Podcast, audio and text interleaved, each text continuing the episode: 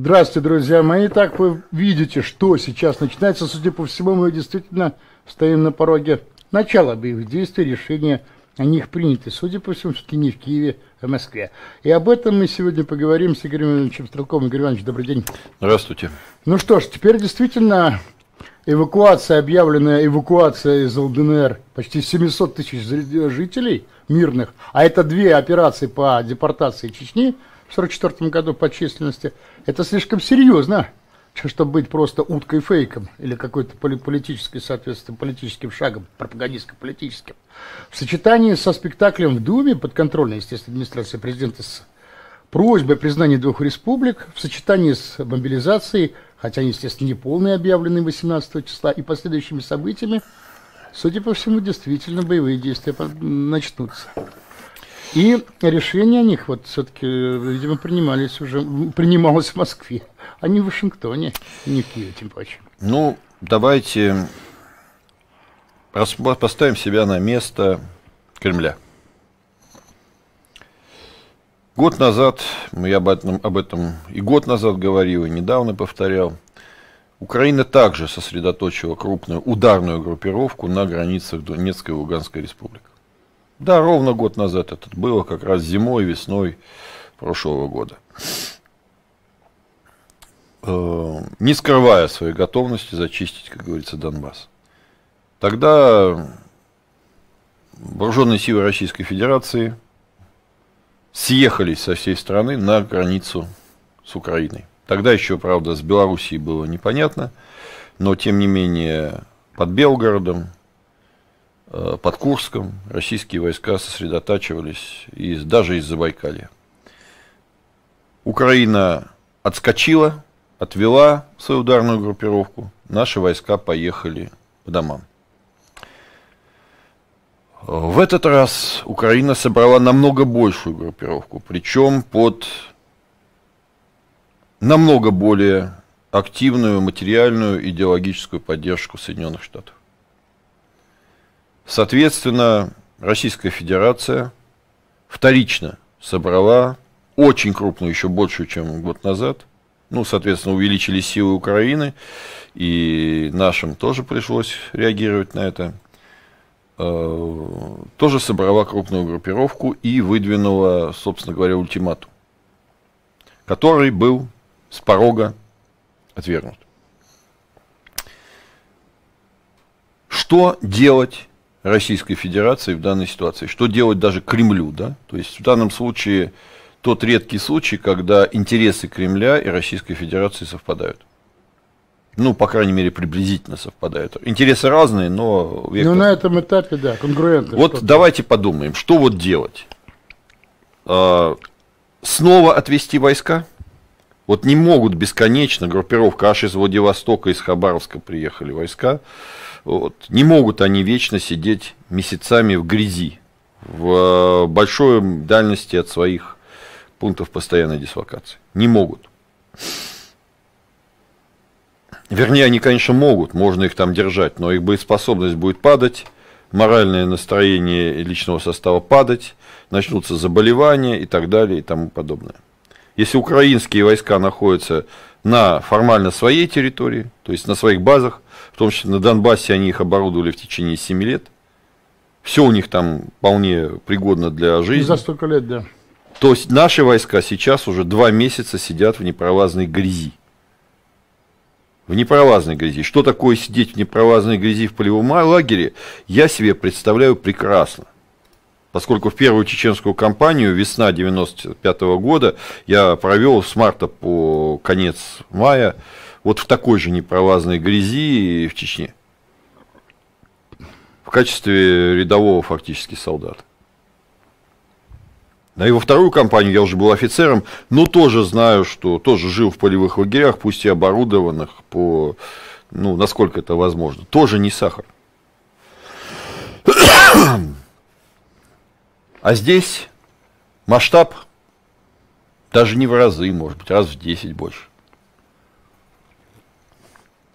Собрать, как говорят американцы, я не знаю, правы они, не правы, 125 батальонных тактических групп – из которых с минимум 100 вне, вдали от своих мест постоянной дислокации, это не шутка. И вечно их держать в этой грязи невозможно.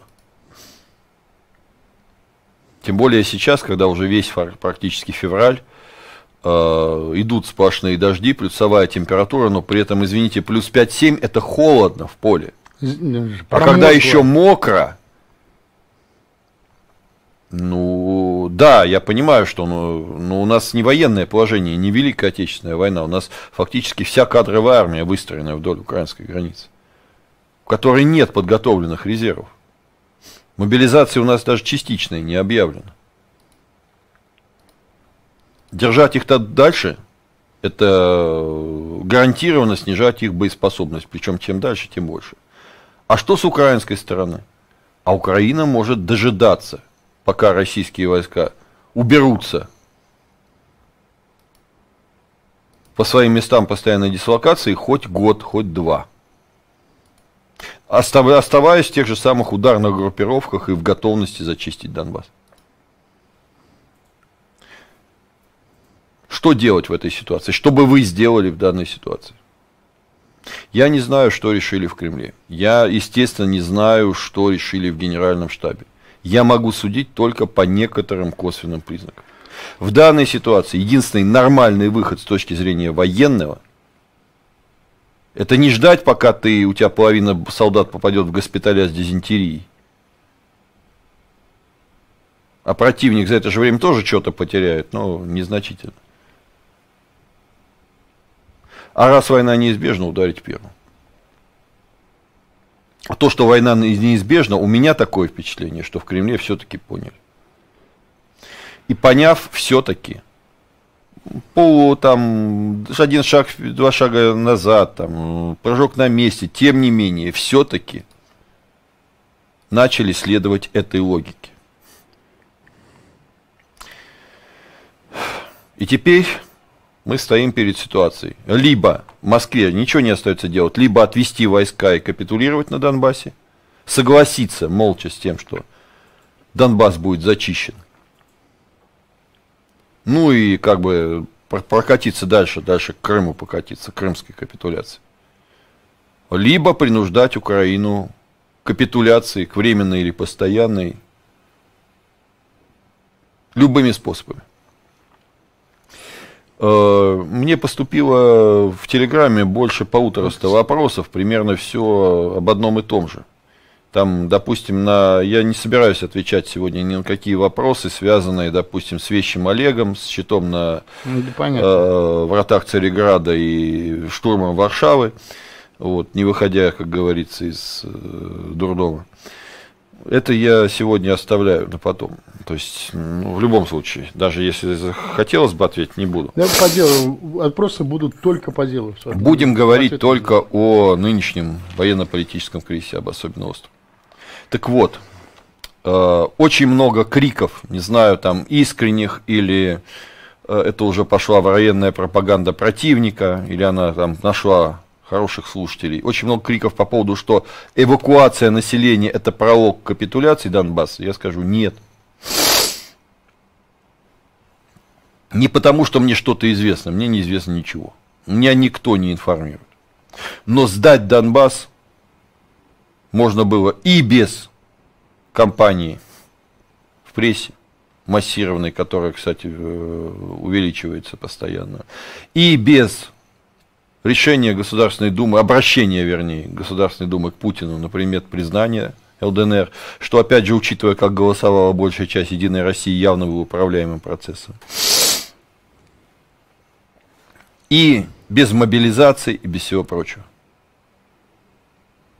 Легко можно было сдать ЛДНР, просто не заметив наступления украинских войск или там заявив, что вот э, эти недорусские там не смогли себя защитить, а при чем здесь мы? Нет. Как раз эти действия, выстроенные в один логический ряд, они показывают, что просто сейчас времени у Кремля не осталось совсем – если Укра еще могут потянуть время со своим наступлением, подготовленным, подчеркиваю, наступлением, реально подготовленным, то Москва уже ждать не может. Сейчас или никогда. Поэтому сейчас обострение боевых действий, которые происходят на Донбассе, оно уже не одностороннее, как раньше, когда уважаемые киевские партнеры лупили по позициям, а им было запрещено отвечать. Эта ситуация тянулась годами. Сейчас нет, отвечают, и достаточно активно. Перемирия никакого нет. Вот буквально вот сейчас, вот 5 минут, что обстреливают сейчас. В настоящее время Укрс периодически обстреливают. НП «Широкая балка», АГС, СПГ «Стрелковая». Поселок Шахты Трудовская, 120 мм СПГ «Стрелковая». НП «Белая Каменка», 120 мм. НП «Докучайск», 82 мм АГС, СПГ. НП «Зайцево», 120 мм. НП «Спартак», 120 мм. Поселок Шахты имени Гагарина, 120 мм. Белая Каменка и Ленинская. Ленинская обстреливают Д-30, Белую Каменку 120 мм миномет. Мне э, в режиме онлайн присылают оттуда информацию. Причем, э, как правило, всю информацию отжатую от э, фейков и непроверенных данных. Тоже попадается, но это уж зависит не от людей в значительной степени. Там у меня тоже не в генштабе мои информаторы сидят. И не в, и не в командовании корпуса. Обстрелы идут. Украина тоже имеет команду ФАС.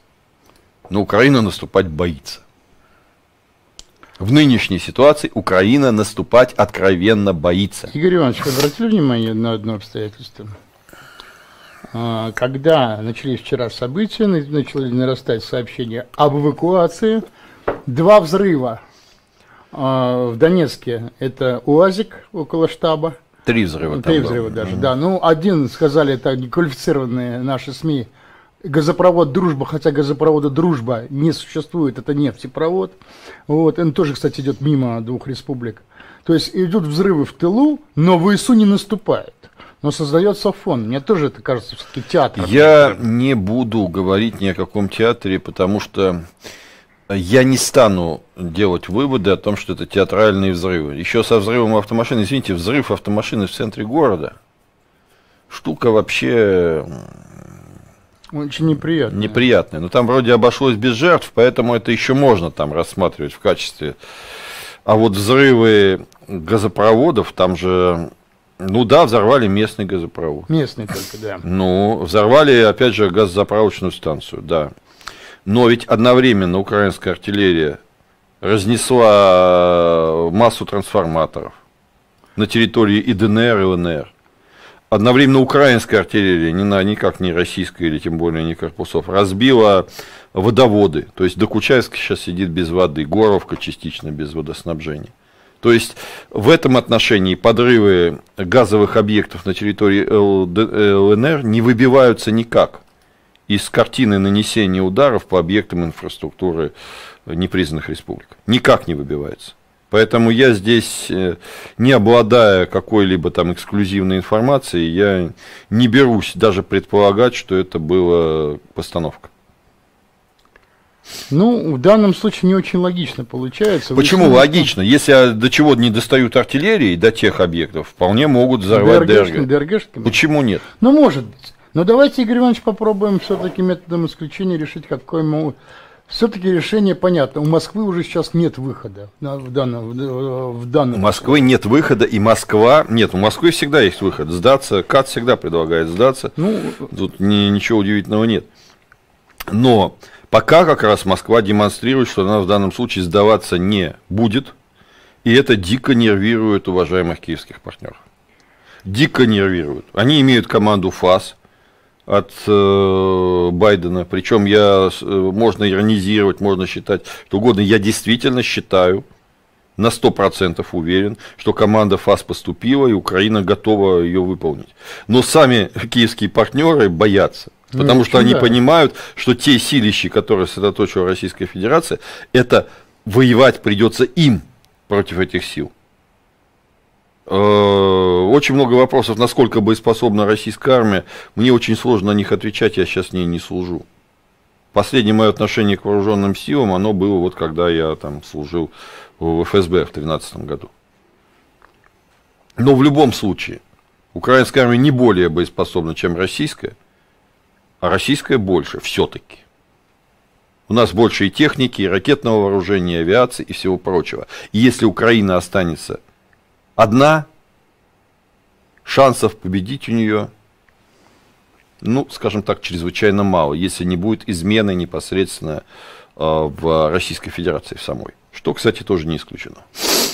Ну, давайте попробуем методом исключения все-таки, какой может быть могут быть такие боевые действия со стороны Российской Федерации. Ну, допустим. Сейчас... Да, ну, да. просто нет, вот группировка, о которой мы говорили, я повторяю наши старые передачи, та группировка... Давайте, во-первых, есть... разберем а, то, нет, нет, я просто я предлагаю перейти сначала от украинского так называемого плана, который опубликован. Очень Басурин, много да, который сказал, да. Ну, Басурин, как известно, это известный военачальник, который не командует ничем.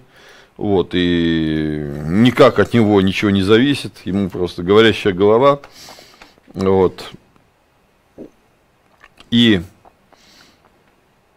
на самом деле, то, что озвучивает Башсурин, Украина уже пыталась реализовать в 2014 году. Когда двумя, как говорится, по двум направлениям, со стороны Дебальцева и со стороны через юг, со стороны Успенки, которую тогда они контролировали, они пытались э, в районе Красного Луча соединить клещи и даже соединили их. Даже скажу сейчас когда, 6 августа 2014 года я утром ездил э, в Краснодон. Утром я проехал в Краснодон, я, то есть еще по свободной трассе, а обратно я уже заезжал по полевым дорогам, уже в котел фактически – поскольку прямая дорога между Снежным и Красным Лучом была перерезана украинскими войсками, и она оставалась таковой перерезанной вплоть до 15 августа, когда я покинул территорию ЛДНР. Единственное, что Красный Луч был занят славянскими подразделениями, но под Миусинском Украина держала трассу и отрезала нас и от Луганска, и от российской границы полностью.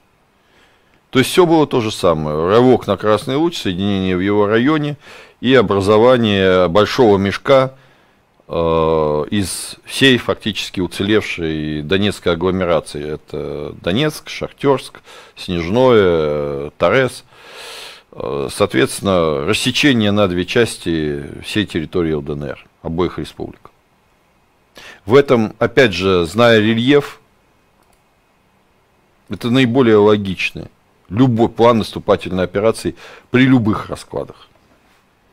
Чем переться через городскую застройку Донецкой Горовки, на, теряя людей и темп наступления, конечно лучше наступать по относительно ровным э, пространствам, безлесным, замечу. Да, там очень много оврагов, балок всяческих, но тем не менее местность достаточно танкодоступная. Вопрос в другом, что при таких погодных условиях, которые есть сейчас, это наступление, в принципе, невозможно. За, ну, все завязнет. Я уже говорил, что, на мой взгляд, со стороны Украины было бы логично влезть в Донецк, влезть в Горловку, там, двинуться где-то, взять там Кучаевск, допустим, и дожидаться ответа российских войск э, на, опираясь, имея за спиной заранее подготовленные годами оборудованные позиции. Ну, это логично. Но наступать, вот опять же, через поля, если хорошо, если от Дебальцева на Красный Луч идет достаточно хорошая большая трасса, правда, если взорвать мосты, то эта трасса, как говорится, вся, опять же, становится непроходимой почти на многих участках то с юга там нормальных дорог нет. Да еще до, до, до Успенки надо еще добраться. До Мариновки, до Успенки. Поэтому в такую погоду они это наступление раз, делать не будут. Хотя в планах, скорее всего, оно у них есть. Оно выглядит логично. Очень даже логично. Теперь действия российских войск. Ну, слишком Еще мало. раз, аксиома которую я считаю доказанной. Ну, кто-то со мной не согласен, особенно уважаемые киевские партнеры, там, и их, э, те, кто слушает их пропаганду. Э, Украина готовится наступать и ждет удобного момента. Что делать должны российские войска? Я считаю, что с военной точки зрения, раз война неизбежна, надо все-таки выполнить сказанное в свое время президентом, ударить первыми, разгромить противника в местах его сосредоточения, причем нанести удары там, где противник наиболее слаб. А где противник наиболее слаб? Естественно, за пределами Донбасса, который он укреплял в течение 7 лет. За полосой вот и, этой, которая Да, в том числе, конечно, если это допустимо, из территории Белоруссии, э, напротив которой Украина сосредоточила нацбаты, то есть всякие бригады национальной гвардии и так далее, но подчеркиваю, это войска с легким вооружением. Они очень годятся хорошо для террора против населения, для зачисток и прочего ну, еще относительно годятся для обороны. Но нападать на Белоруссию одними нацбатами, ну, бригадами Национальной гвардии невозможно. А вот нанести удар, как говорится, смять их и провести глубокие рейды на территории Украины, это возможно. Вернусь к своей любимой теме, которую я не, не перестаю повторять и буду повторять, потому что, опять же, без этого никак. Если Российская Федерация собирается втянуться в Украину надолго, это будет выигрыш Соединенных Штатов Америки целиком полностью. Соединенным Штатам не важно, кто победит в этой войне, там Украина или Российская Федерация. Им важно, чтобы война шла как можно дольше, поскольку их цель максимально ослабить Российскую Федерацию. А длительная война – это крах российской экономики стопроцентно. Да и в военном плане – это будет очень серьезная проблема по одной простой причине. Как я уже отметил, цель, э, никаких мобилизаций нет, ни промышленности, ни экономики, ни военной мобилизации, собственно, людской. Длительная война очень быстро истощит силы кадровой российской армии. По-любому истощит. И технические, и людские что, собственно говоря, в любом случае выгодно и что отразится на социально-политическом и экономическом положении Российской Федерации. Поэтому, исходя из этой логики, удар по Украине должен быть глубоким, решительным и с решительными военно-политическими целями. То есть, должна, украинская армия должна быть разгромлена – вместе с украинской государственностью. И Украина должна капитулировать тем или иным образом. Не, не, не Минск-3 или Минск-4, а именно капитуляция Украины и распад власти, ныне действующей власти. Решаться ли на такое в Кремле? Не знаю. Игорь Ильич, давайте уточним немножко. А, глубокие рейды, в, в переход, то есть заход в тыл этой группировки, да, соответственно, Надежда Шевченко, спасибо вам огромное.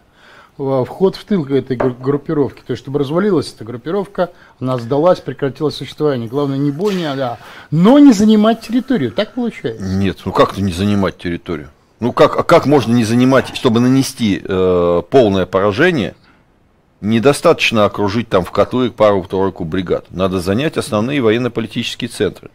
А какие военные? Это Харьков, в первую очередь, главный центр э, украинской военной промышленности. Киев, простите, Киев. Дайте я договорю. Харьков, собственно, все, как говорится, там, военная промышленность там. Там Чугуев, там фактически крупнейшие авиационные базы. Именно там, в случае чего, разместят американцы и свою натовскую авиацию, и свои ракеты и прочее. Там со времен СССР мощнейшая инфраструктура. А, Днепропетровск. Днепропетровск это все электричество Украины, как минимум половина его. Металлургия еще, да. Кривой рог, это, соответственно говоря, атомные электростанции, которые обязательно надо брать под защиту. Одесса, это то, что на Украине называют военно-морским флотом, а на самом деле это готовая военная база НАТО, на, крупнейшая фактически, на Черном море. Николаев, это верфи. Пусть они там фактически распилены, тем не менее... Лишними не будет. Ну и если уж на то пошло, не знаю, потребуется это или нет в данной ситуации, но да, и Киев хотя бы на какое-то время можно было бы занять. Я хочу сказать следующее. Когда Украина пугает всенародным ополчением, партизанскими отрядами, диверсионными подразделениями, это хотелки – украинской власти. Хотелки и пропаганда. Да, очень много украинских э, граждан, так называемой Украины, действительно полностью оболванены пропагандой. Ну, до, до партизанщины. Но они прожили при этой власти уже 7 лет. Уже 7 лет они про ней прожили. И усталость у них от этой власти тоже очень велика. Поэтому, да, какое-то количество диверсантов, партизан, так называемых, они способны будут выставить. Ну, это Но не это, это не, не будут ни десятки, ни сотни тысяч человек, это будут тысячи. И после разгрома украинской армии настроение даже этих тысяч очень сильно изменится.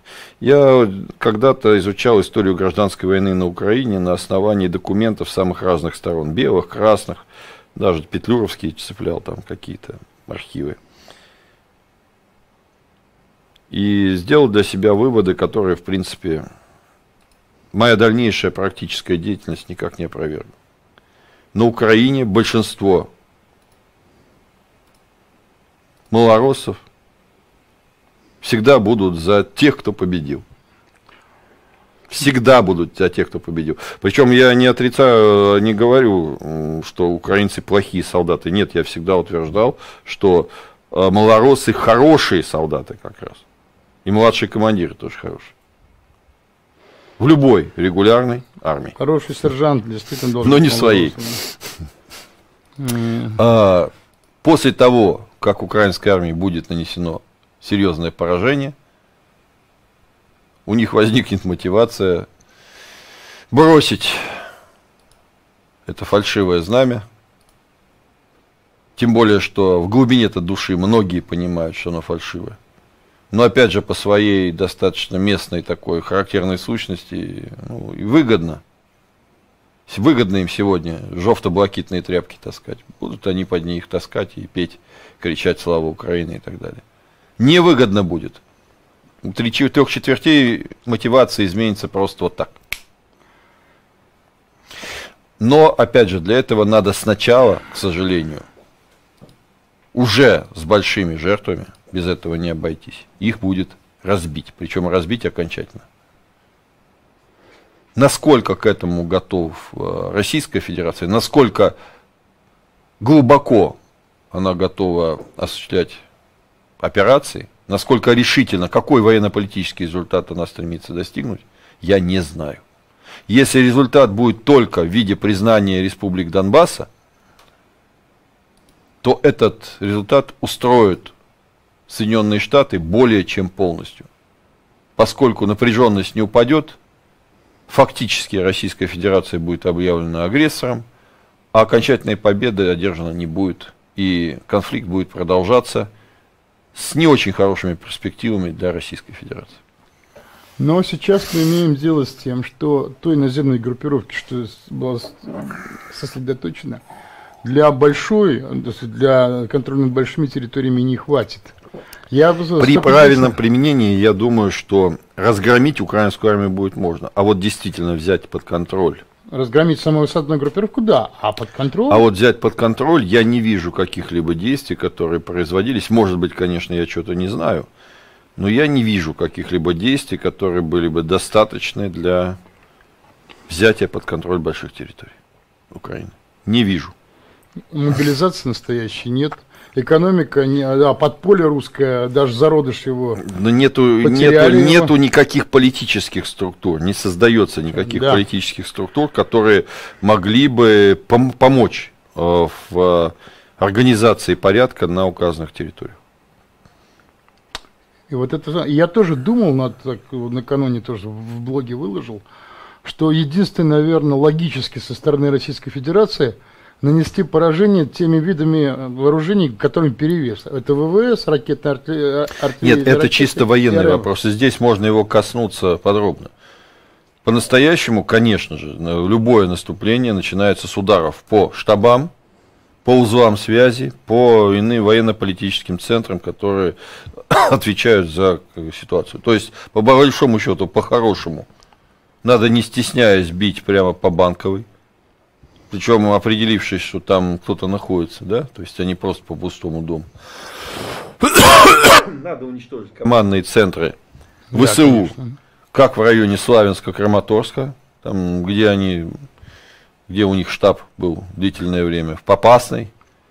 Ну, это, на самом деле все они хорошо известны, эти штабы, никакого секрета они не представляют уничтожить их авиацию, уничтожить базы тех же самых беспилотников, нанести обязательно удары по местам сосредоточения сил специальных операций, которые представляют серьезную угрозу в любом случае. И только после этого, после масштабной ракетной атаки, после этого пускать уже авиацию, когда ПВО противника будет уничтожено, да. да. И после этого только начинать сухоназемную операцию. Опять же, Э, не жалея снарядов, не экономия в них, потому что экономия выйдет боком во всех отношениях, в том числе в, в будущем расходе этих снарядов. И, да, и максимальная экономия людские ресурсы. Только вот так. я тоже так думал у меня, и поэтому, так сказать, я попытался представить. В принципе, в принципе, оборона Украины, за исключением Донбасса, она э, имеет характер Тришкиного кафтана. Не могут они прикрыть все направления, с которых могут быть нанесены удары российскими войсками. Не могут. Тем более с учетом того, что не было год назад, того, что они могут ожидать удара со стороны Белоруссии. Соответственно, Российская Федерация, если будет нанесет упреждающий удар по украинским войскам, то у нее есть хороший шанс овладеть, быстро овладеть стратегической инициативой и разбить противника там, где будет удобно. В то время как на второстепенных направлениях, которые не будут атакованы, украинские войска просто не успеют оттуда сманеврировать и останутся вне ну да. игры. Есть вопрос в том, что решится, а решатся ли они на это? Решатся ли они на это или не решатся, да. мы узнаем, скорее всего, в самое ближайшее время. время. Потому что еще раз повторяю, те действия, которые проводятся со, стороны, со скоростью бешеного зайца, последовательность этих действий, они говорят о том, что решение принято. Мы просто не знаем, какое с точки зрения э, рациональности. Если же будет только признание ДНР и ВНР и ввод войск, это все равно будет лучше, чем ничего. Это все равно будет лучше, чем сдача Донбасса. Это поможет сейчас прямо спасти какое-то количество жизней. Это тоже надо будет поддерживать в этом отношении. Но это будет, к сожалению, только полумера. Но о настоящих мерах мы с вами уже говорили много раз. Отметаем в сторону версии о том, что сейчас республики сдают, просто оттуда вывозят. Нет, нет, я убежден, я убежден, что, как говорится, ни о какой сдаче речи не идет. Все, я, это закрыли. Да. Вот. Э, все эти спекуляции о том, что русские не будут воевать за яхты Сечина и прочее, прочее, также и укры не будут воевать за так сказать, дворцы Коломойского и Рената Ахметова. Вот. Так что в данном случае баш на баш, ребята. Вот. Ну что ж, тогда остается сказать, действительно дождаться развития ситуации. Одно знаю, что если Москва не сможет одержать молниеносную победу, быструю, не превращая все это в кровавую свалку затяжную, вот, тогда у нее может что-то получиться. Любая затяжка – это крах экономики, даже без западных санкций. Начнется паника, э, начнется ускоренный вывод денег, что ждет валютный удар, шоковый удар, да, обрушение курса рубля, то есть ценовой удар, импорта слишком много, вот, и партнеры успеют очухаться. Ну, сейчас один вопрос подвисает, решится ли Запад ввести калечащие санкции, разящие. Вот. И, потому что если бы, конечно, мог бы ввести, он бы их ввел с другой стороны. Нет, Но... э, я думаю, они ведут. Я думаю, они ведут. Сейчас им... Они же тоже ведут свою тонкую игру. Они же тоже как бы нау, под, поднаускивают Российскую Федерацию на предмет того, что типа вот вы не бойтесь, мы вас калечить не будем. Ну, я же уже приводил как-то пример того, что Англия перед Первой мировой войной тоже как бы усиленно делала вид, что она воевать не будет, хотя к войне активнейшим образом готовилась. Но прям вот им очень хотелось, чтобы Вильгельм ударил, потому что они считали, что они готовы. Здесь надо учитывать еще некоторые нюансы, связанные с, э, ну, конечно, с э, позицией турок. Совершенно не ясна позиция турок. Эрдоган явно рвется в посредники между Путиным и Зеленским. Насколько я понимаю, Москва в таком посредничестве не нуждается. Если бы Москва планировала так или иначе капитулировать, то тогда да, она могла бы обратить внимание на предложенные услуги Эрдогана. Тоже но, косвенный признак, да. Мы не, но мы не знаем, как поведет себя Турция. Я не исключаю, что в случае войны, то есть я вообще считаю это наиболее вероятным, они закроют проливы и отрежут наш сирийский контингент от... Ну, это... Так что в этом, в этом смысле, так сказать, логично. Ну и опять же, опять же, это никак не отменяет ситуацию, что надо быстро, значит, надо быстро наносить поражение. Каждая неудача, каждый день задержки, каждая, ну, даже тактические какие-то поражения, они все будут играть против Российской Федерации. И на международной арене, и на военном поле. Все понятно. Очень много, конечно, вопросов по поводу того, не пойдет ли в ход диверсионная война с уничтожением ну, я АЭС считаю... и ГЭС. Но я всегда говорю, что АЭС и ГЭС очень массивные конструкции. Туда надо донести несколько центнеров взрывчатки для того, чтобы... Ну, я полагаю, что Российская Федерация точно не будет наносить ударов ни по каким АЭС и ГЭС. В этом я убежден практически сто процентов. И если, и более того, если бы у меня была возможность командовать, я бы исключил бы это из числа целей. Вот банковую я бы включил цель номер один. Господи, крылатые ракеты. Ну да, вот. А вот э, бить по тем объектам, которые грозят экологическими катастрофами и массовой гибелью людей, которых я считаю нашими русскими людьми, пусть и оболваненными, ну это, это хуже, чем преступление. Это реально просто там, сверхгеноцид. Э, то, что Украина способна нанести подобные удары, ну, тоже маловероятно. Тоже маловероятно, поскольку ну, они понимают, что в этом случае ответка будет лично им, лично тем, кто принимает такие решения. А потом те, кто пишет это, действительно, Игорь Иванович, не видели АЭС. Потому что АЭС это, это капитальное сооружение. Я видел в Бушере АЭС, ну, они ее начали строить еще немцы э, в 1978 году. А, иранцы били по ней, э, то есть иракцы били. Она выдерживала авиационные удары. А, то есть там я видел следы, да, было. То есть, а чтобы разрушить АЭС, надо проникнуть внутрь, в реакторный зал, под реактор подложить, еще знать, куда положить. Реактор тоже массивный достаточно объект. Так что я думаю, что все это действительно больше, больше спекуляции. Вот. Не, не, Москва не заинтересована в том, чтобы получить ядерные облака, да и Киев действительно в этом тоже не заинтересован. Вот. Ой, Эрдоган, Эрдоган, черт возьми, да, действительно. Ну, правда, Сирия, как ни говори, ни, ни крути, получается узкое, так сказать, нежное место. Да, да, это то место, которое я говорил, что еще в 2015 году я говорил о том, что ни в коем случае нельзя вводить туда войска или надо срочно оттуда выводить, потому что в неизбежном конфликте с Украиной это будет э, угроза локальной Цусимы для российских вооруженных сил. Не считаю, что эта угроза снята,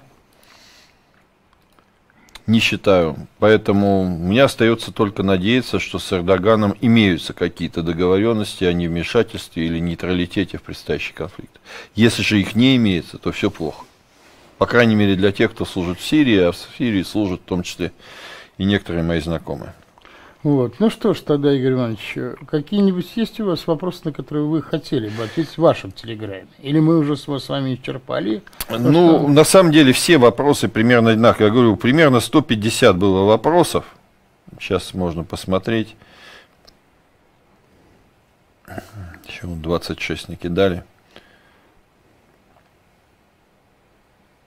Сколько по времени теоретически продлятся боевые действия? Смотря как они будут вестись. И с какой целью. Боевые действия и так длятся уже 7 лет. В апреле будет 7 на Донбассе. Подождите, 8? Ну, да, 8, 8 да, 8, да, 8, 8 лет будет, да. Так вот, Это тоже боевые действия с обстрелами, с действиями ДРГ, со снайперской деятельностью. И тоже на них погибают люди. С локальными обострениями. В этом отношении боевые действия могут длиться еще несколько лет. При этом каждый год, каждый месяц будет ухудшать позиции Российской Федерации просто неизбежно. Если же речь идет о быстрой операции с захватом и разгромом основных командных и военно-политических центров, причем не обязательно захватывать, допустим, Киев целиком, правильно? Зачем его захватывать целиком? достаточно э, вывести из строя основные управленческие центры, опять же. Безусловно. Да, спрашивают, ядерной войны будет. Да не будет никакой ядерной войны. Хватит этих страшилок. Соединенные Штаты не будут за Украину воевать с Российской Федерацией ядерным оружием точно. И вообще вряд ли будут воевать за Украину своими вооруженными силами. А... Так, ребят, нам пишут, ви- ви- видео, за... видео зависло, да, пишут? Сейчас, сейчас, сейчас попытаемся исправить. Да, звук идет. Так, ребята, прошу отнестись с пониманием. У нас небольшая техническая проблема, мы сейчас ее решим. Но основные моменты.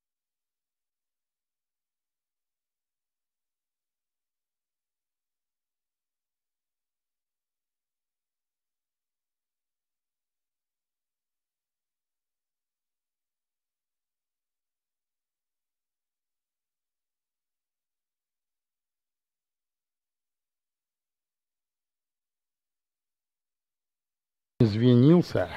Все, Да. да, извините, ребята, были небольшие неполадки, и мы вернемся да, я как раз теме, хотел да. обсудить вопрос, э, ну вот не обсудить, а высказать свои мысли. Вот что вот сейчас, прямо сейчас происходит? А происходит, вот, вот почему, вот спрашивают некоторые люди, идут вот такие переговоры, почему по-прежнему, вопреки моим словам, да, моим оценкам вернее, Э, Кремль продолжает говорить про Минск, про реализацию Минска, причем, а, соответственно, Зеленский делает какие-то там заявления миротворческие. Ну, это идет игра нервов. Обе стороны фактически предлагают противнику капитулировать. Если Зеленский сейчас заявит о возвращении к минскому формату, Кремль от него, естественно, потребует отвести войска и правильно сделает.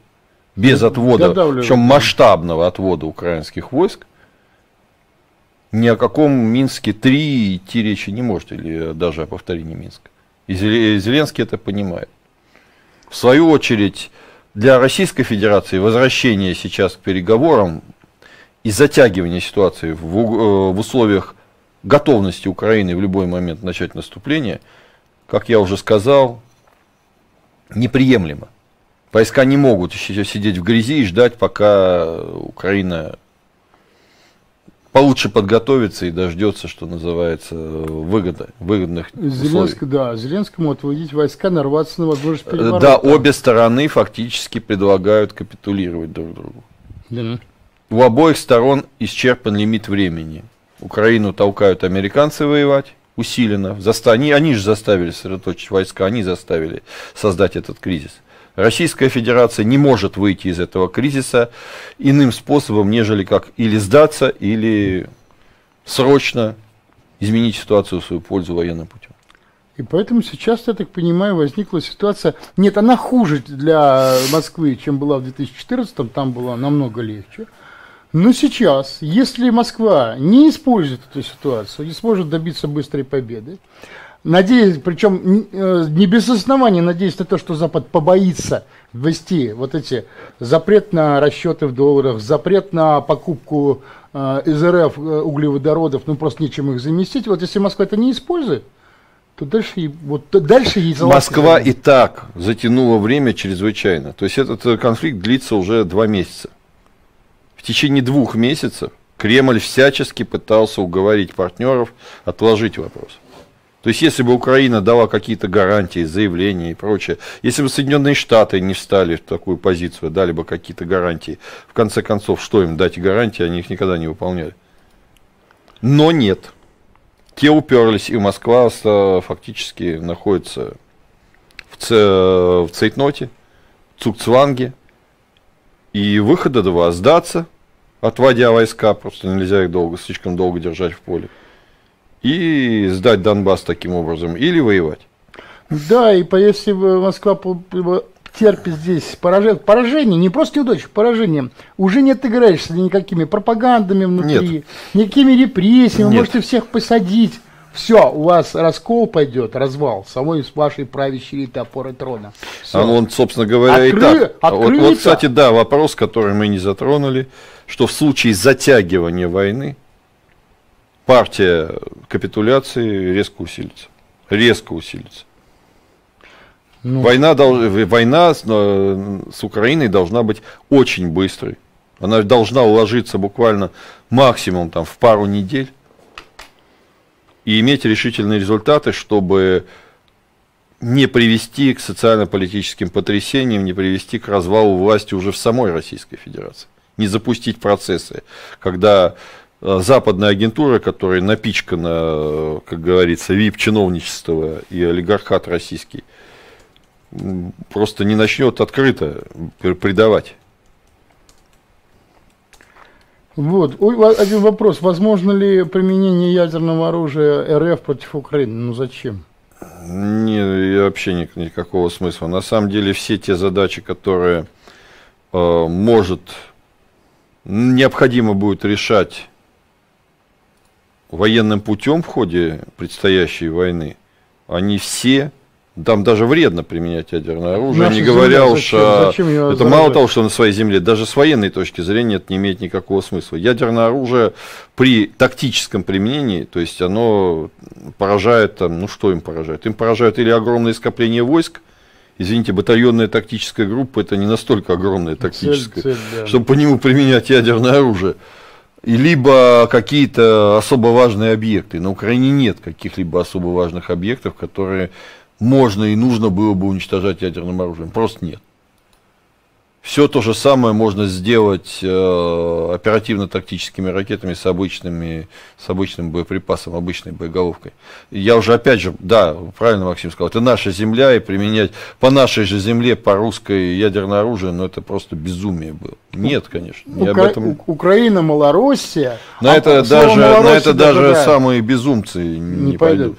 Да, слово Малороссия употреблял даже сам Гетман Мазепа, не какое-то не оскорбительное слово. Я себя с гордостью называю малоросом, представителем ветви русского народа.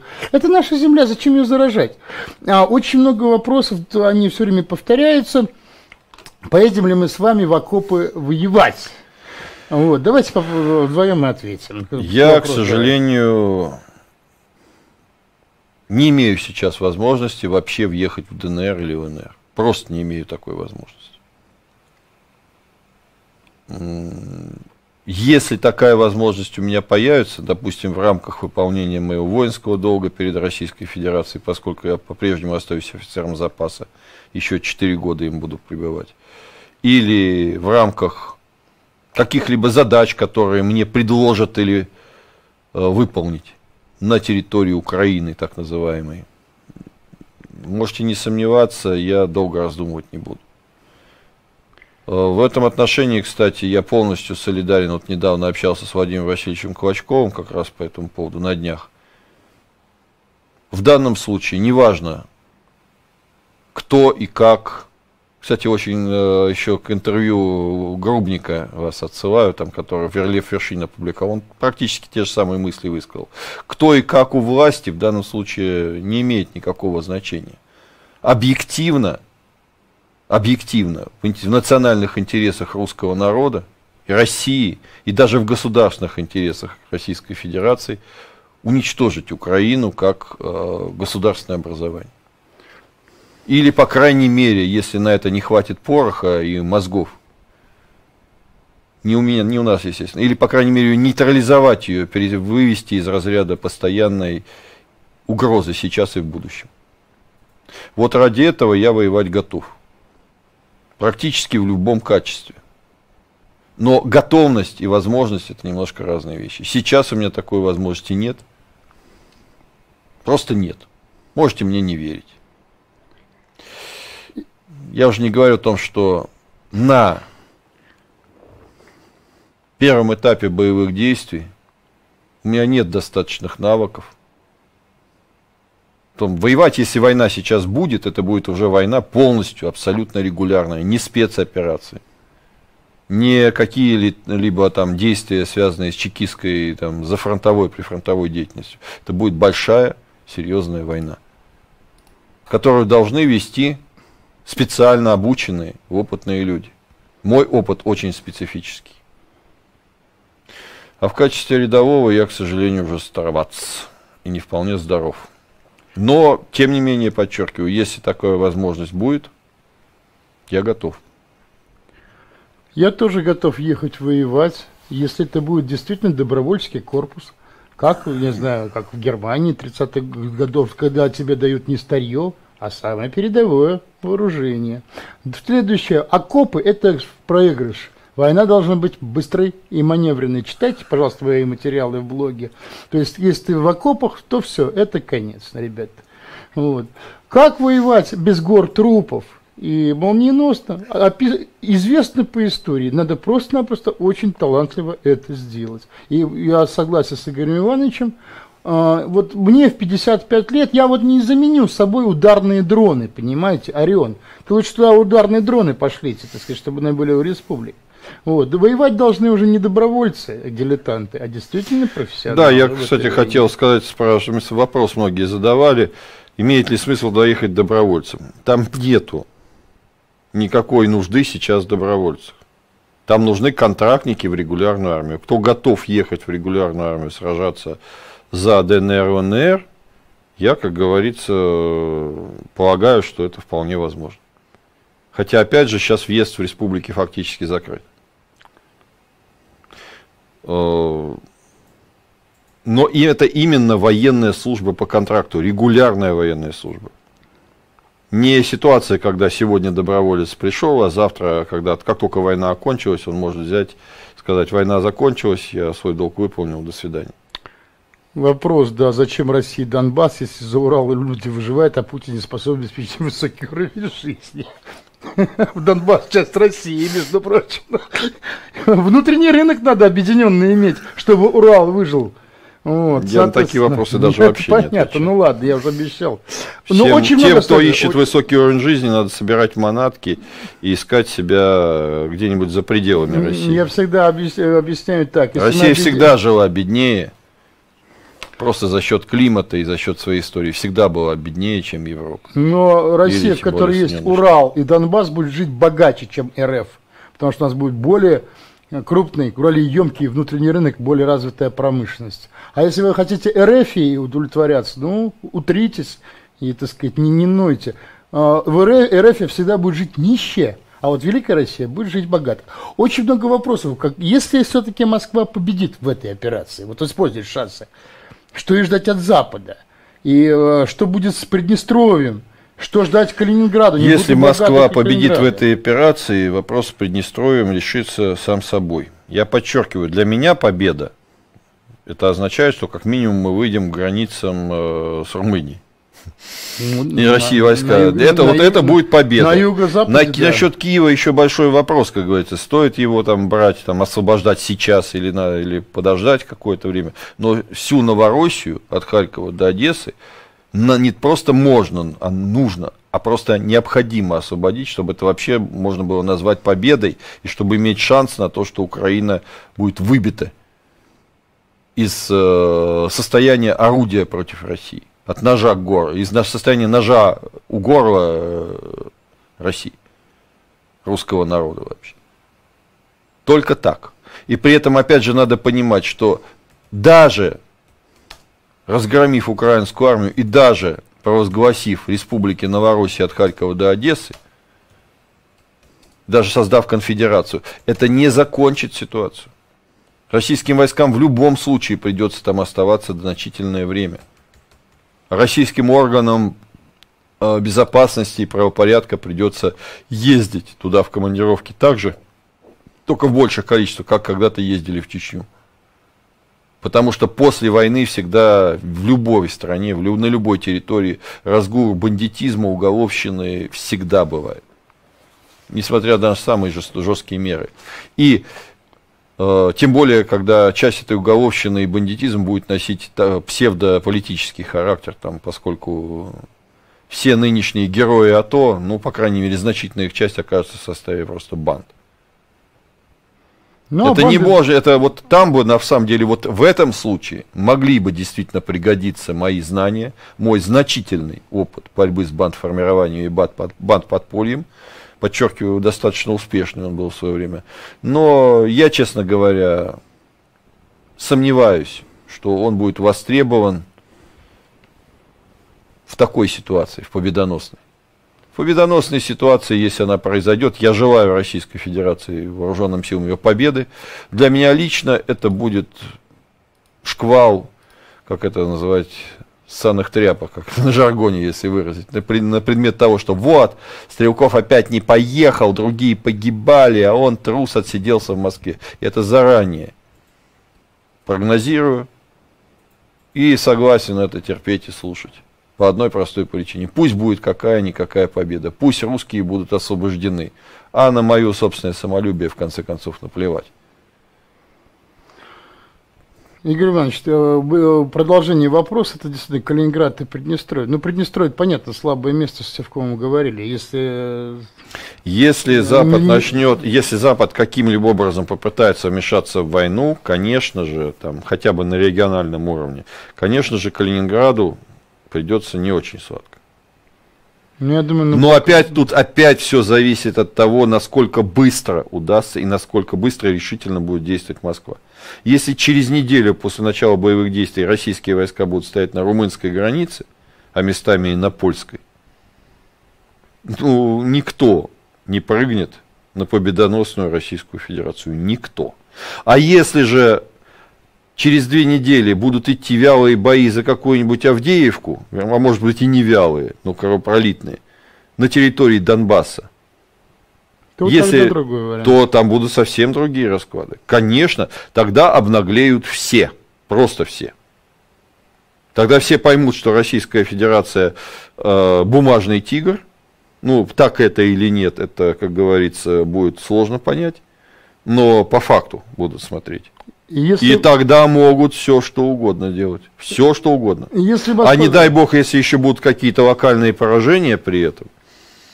Ну, не, не, буду, не буду даже прогнозировать, какие могут быть расклады. Если будет локальное поражение, Приднестровье конец, его додавят.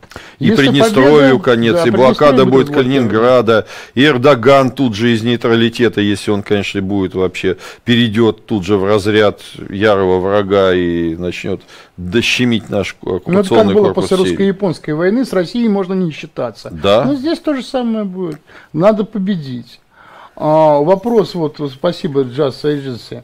Игорь Иванович, скажите, пожалуйста, какую роль может сыграть гиперзвуковое оружие, если вероятность вмешательства НАТО, удар в Средиземном море, там сейчас крейсеры Москва, Варяг и другие? Я не могу ничего говорить о том, в чем ничего не понимаю. Я разбираюсь в гиперзвуковом оружии примерно как свинья в апельсинах. Поэтому ни от чего не могу сказать. То же самое касается и флота. Я полагаю, что по каким-то э, вопросам именно боевого применения кораблей должны говорить специалисты. Я глубоко сухопутный человек, глубоко сухопутный. И если у меня есть какой-то там боевой опыт на определенных должностях в сухопутной войне, то в морской войне у меня ну, уключено от флюгарки я, конечно, отличу, но не более того. Ну, Игорь Иванович, э, корабль это территория страны, под которым, флагом которым находит. Удар по крейсеру, условно говоря, Москва, это удар по территории Российской Федерации. И здесь мы возвращаемся к тому, о чем мы говорили раньше. Если э, русские наносят быстрое поражение, молниеносную победу и выходят там к румынской границе, никто не, э, и не решится напасть на крейсер Москва. Если э, поражение, то тогда можно. Извините. Я напоминаю, как было в 2014 году. После Крыма, после Крыма, к Российской Федерации, что там, кто-то и войну объявил, заблокировал Нет, Калининград, ввел санкции. Это был шок. И Европа и США находились в шоке, просто в шоке. И ждали, как говорится, великих злодейств. Но, как известно, наш э, медведь ограничился чижиком. ограничился. Да, скушал чижика и решил, что все ему пройдет, сойдет с рук. Если бы тогда взяли, ну это бесполезно, что тогда? Тогда, не тогда, лучше поздно, чем никогда. А потом гиперзвуковое оружие в войне против, например, ВСУ, это несколько избыточное оружие. Ну, гиперзвуковое это вообще несколько хайп, ребят. На самом деле здесь есть очень сильный пропагандистский элемент. Гиперзвуковое оружие тогда появилось в 1957 году. Э, боеголовки межконтинентальных баллистических ракет не имеют Правильный вопрос, Максим. Да. Допустим, РФ завоевал Украину. Украину. Дальше да, что, что, заживем? Друзья, если вы собираетесь зажить, то я еще раз повторяю, нет, надо вот искать место, где, вот, где сытнее, где там больше наливают, мягче стелют, теплее там, отапливают. Канада, там, США, там, кому что нравится, у кого на что есть возможность. Нет, друзья. После 30 лет вот этой власти никто в ближайшие годы не заживет. Больше того, независимо от того, как развернется война, будет там победа, завоевание Украины, не завоевание, а воссоединение, я бы так сказал. Жить станет в любом случае хуже. Но при поражении жить будет хуже в разы, чем при победе. А считаю, За 30 лет бардака, деградации, депопуляции даром не пройдут ни для кого. Мы находимся на пороге великой задницы из которой нам придется очень долго выходить. Но поражение и капитуляция эту задницу только углубят. Только углубят, без каких-либо плюсов. Ну, я считаю, Игорь Иванович, что на самом деле мы за счет своей изобретательности сможем жить не хуже Запада, если, если объединимся и будем не воевать, а вместе развиваться. А сильный внутренний рынок, да-да, протекционизм и новая индустриализация, которая позволит нам слушать, строить не только зоопарки М, а и дома быстро возводимые, и передовую систему жизнеобеспечения, и новые виды летательных аппаратов, и совершенно новую продукцию, с которой мы можем выйти э, не только на свой внутренний, но и на мировой рынок, вот тогда мы заживем.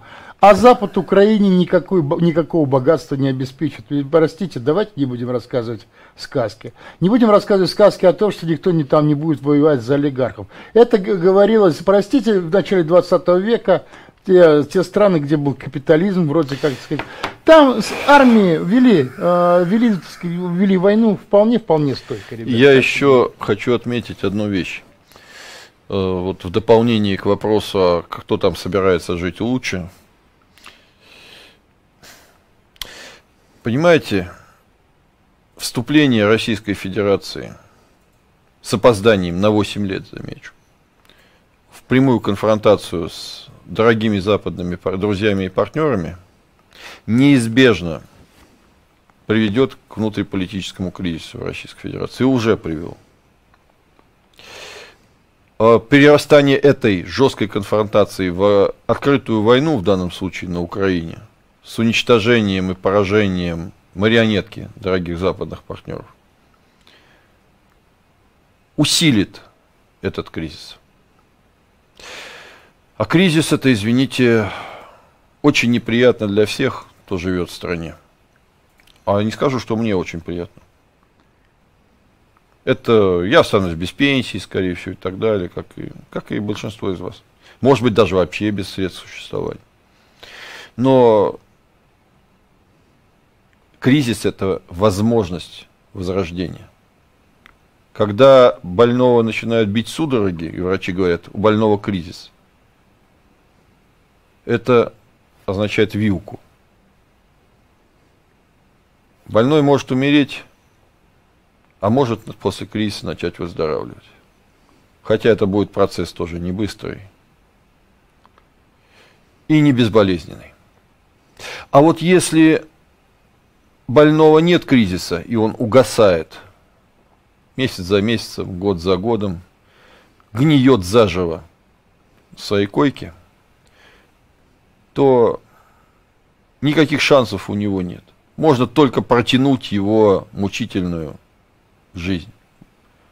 Хотя, если я подчеркиваю, много раз эту аналогию провел, если его пичкать наркотиками, он даже не будет понимать, что он угасает и умирает, а будет бодр, весел и будет благодарить врача. Вот сейчас у нас кризис. Острый кризис. А те, кто хочет жить в свое удовольствие Российской Федерации и вообще на территории всего бывшего СССР, и, кстати, на территории большей части мира, поскольку весь мир находится в кризисе, вся европейская цивилизация, вам это не светит. Бегите, обойдемся без вас. Бегите, если можете. А если не можете, принимайте жизнь такой, какая она есть. И думайте не о том, сколько у вас из кармана выпадет денег, а о том, как изменить ситуацию, чтобы сделать жизнь лучше. Если не для себя, то для своих детей. Хотя бы. Ну, на вопрос, вопросы, господи, сейчас, сейчас, минутку, очень, опять. Так, про идеологию не отвечаем, уже было так. Игорь Иванович, вы не допускаете, что Путин полностью работает на Запад и является все-таки, так сказать, подставной фигурой противостояния Западу, это фейк, чтобы сказать. Много раз уже говорил о том, что Естественно, Путин очень хотел бы помириться с Западом, но Западу он уже не нужен. Запад его считает отыгранной фигурой. Им нужны более послушные. Условно говоря, им не нужен Раджа, им нужен прямой чиновник, который будет управлять от имени Ост-Индской компании. Я говорил, сравнивал с Индией в свое время, что э, этап э, колонизация Индии происходила по проходила по нескольким этапам. Сначала был Раджа-союзник, потом его лишали права на внешнюю политику, но оставляли право управлять э, своими землями, внутреннюю политику за ним оставляли. А потом в один прекрасный момент, как правило, это было второе или третье поколение, к следующему Радже говорили, все, ты можешь дальше считаться Раджой, но управлять всем будет вот чиновник назначенный. Но налоговая служба да. будет в наших руках. Да. Дороги И премьер-министра будем назначать тебе мы. А ты можешь, и если хочешь, вот, и мы тоже в этом заинтересованы, чтобы ты изображал из себя объект религиозного почитания со стороны населения и освещал своей традицией всю нашу деятельность. Вот сейчас Соединенным Штатам не нужен уже Раджа номер два, условно говоря, вторая стадия после Ельцина. Ельцин был Раджой номер один. Не нужен. Его планируют заменить на какого-нибудь там условного Навального, который будет вставать стойку смирно при каждом указании Запада и делать все, что они скажут. Навальный даже вот Путина в, это не устраивает. На, на данный момент Путина это не устраивает. И он пока не сдался. Сдастся ли он в ходе этого конфликта или дальше, мы не знаем. Не знаем. Но пока, по крайней мере, то, что я наблюдаю, то, что я анализирую, вот сейчас он уперся. Вот сейчас он уперся. Так э, почему мы должны в этом его обвинять? Надо было раньше? Да, надо было раньше. Надо было думать головой? Да. Надо было не сделать такое дикое количество ошибок? Да. Но лучше поздно, чем никогда. Вот. Э, Игорь Иванович, в случае да, закрытия черноморских проливов Турции, каким образом будет обеспечено снабжение российской группировки в Сирии? Э, снабжение резко ухудшится, конечно же, но все-таки там какие-то пути снабжения есть через территорию Ирака, там все-таки есть участок границы, поскольку северный и частично западный Ирак контролируется иранской хизбаллой, то есть союзниками Ирана, то кривыми путями через Каспий, э, Иран и Ирак теоретически снабжение какое-то минимальное допустимо, но только в одном случае. Если группировка будет находиться пусть в осажденном состоянии, но без активных боевых действий. Если же активные боевые действия начнутся в Сирии, можно смело прогнозировать, что пере, перекрыты будут не только Босфор, Дарданеллы, но и Гибралтар и Суэцкий канал, можете не сомневаться. То тогда долго, конечно, наши там не продержатся. Просто быстро будут из, использованы все имеющиеся запасы и боеприпасов, и ГСМ, и вооружения, и в целом не думаю, что будет она сопротивляться так долго, как сопротивлялся в свое время также отрезанный Порт-Артур. Вот, ну что ж, э, я, нас с вами называют фантазерами, но фантазеры да. правят, да, да, скучными реалистами русские могут жить. Да, мы не Запада. компьютеры, не это самое, Нет, мы один, люди да. с живыми эмоциями. Один вопрос есть, так сказать, мне все-таки интересно, зачем нам, какие ресурсы мы можем получить в Донбассе, если у нас все есть из-за Урала? Ребята, кроме природных ресурсов, нефти, газа и прочего, есть еще люди, Нужны еще наши русские люди, русские, русские наши люди. русские белые славяне, арийцы, наши, так сказать, индоевропейцы, наши, как говорится, это не просто часть нашего народ, часть этнического народ. ядра, извините. Потому что на юг в свое время, при его освоении со второй половины 18 века, в 19 веке, да и при советской власти, туда переселилось огромное количество выходцев, не только с Украины, там, кстати, они меньшинство составляют, вот, допустим, для Новороссии, а именно из центральных регионов России. Из Московии, если там хотите. Огромное количество. Переселялось туда, потому что там и теплее, и лучше, и власти стремились развивать это. И воткни палку, и все вырастет. А не надо там каждые три года не урожай, как у нас в средней полосе, на суглинках. Это наши люди, это наше этническое ядро там находится русское. А если кому-то наплевать на этнические ядра, если кому-то кто-то вымеряет все только там в зеленой бумаге, руки в ноги, ребята, и в Канаду. Нисколько не возражаю. Убирайтесь хоть все. Вот. Игорь Иванович, нынешний начальник генштаба СССР, э, генштаба. Ничего, РФ, я с ним не знаком, не никогда, я с ним не знаком, никогда его не видел. Чужие отзывы не буду о нем передавать. Так, а, еще вопрос был, э, все-таки НАТО вступит ли, э, ну, то есть окажет ли прямую военную помощь Украине, только будет оружием. Ну, мы уже сказали, если... НАТО, если будут победы сейчас быстрые, никакое НАТО сюда не сунется на Украину. Да, еще, да, еще раз повторяю, только быстрое решительная, блестящая, громкая победа может отрубить массу негативных вариантов развития событий. Если ее не будет, если она будет неполной, или она будет недостаточно блестящей, или время будет затянуто, шансы будут упущены, и негативное развитие событий, негативные, как говорится, векторы будут развиваться. Mm-hmm. Это факт. Ну и давайте, наверное, последний, наверное, вопрос, то, что уже мы на не Но это тоже ответили, неизбежно. Да. Это тоже неизбежно. Как неизбежно уже и сама война. Просто сейчас появился шанс разгромить Украину и некоторые негативные моменты устранить. Но далеко не все. Я хочу подтвердить слова, кстати, Игоря Ивановича. Мои предки по маме Самойленки, это Воронеж. Туда там селились те, кто уходил после неудачных восстаний против испанского господства на Украине. Они уходили селиться вот туда, в Воронеж, так сказать, в районе Воронежа. Так что на самом деле мы не, брат, не два братских народа, мы один народ.